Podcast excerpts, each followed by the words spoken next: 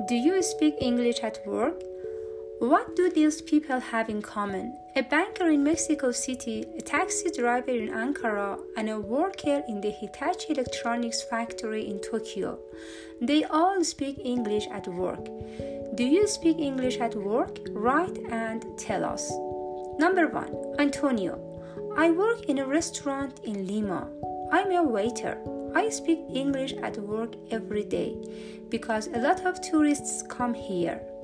I help customers with the menu and I say what the special dishes are.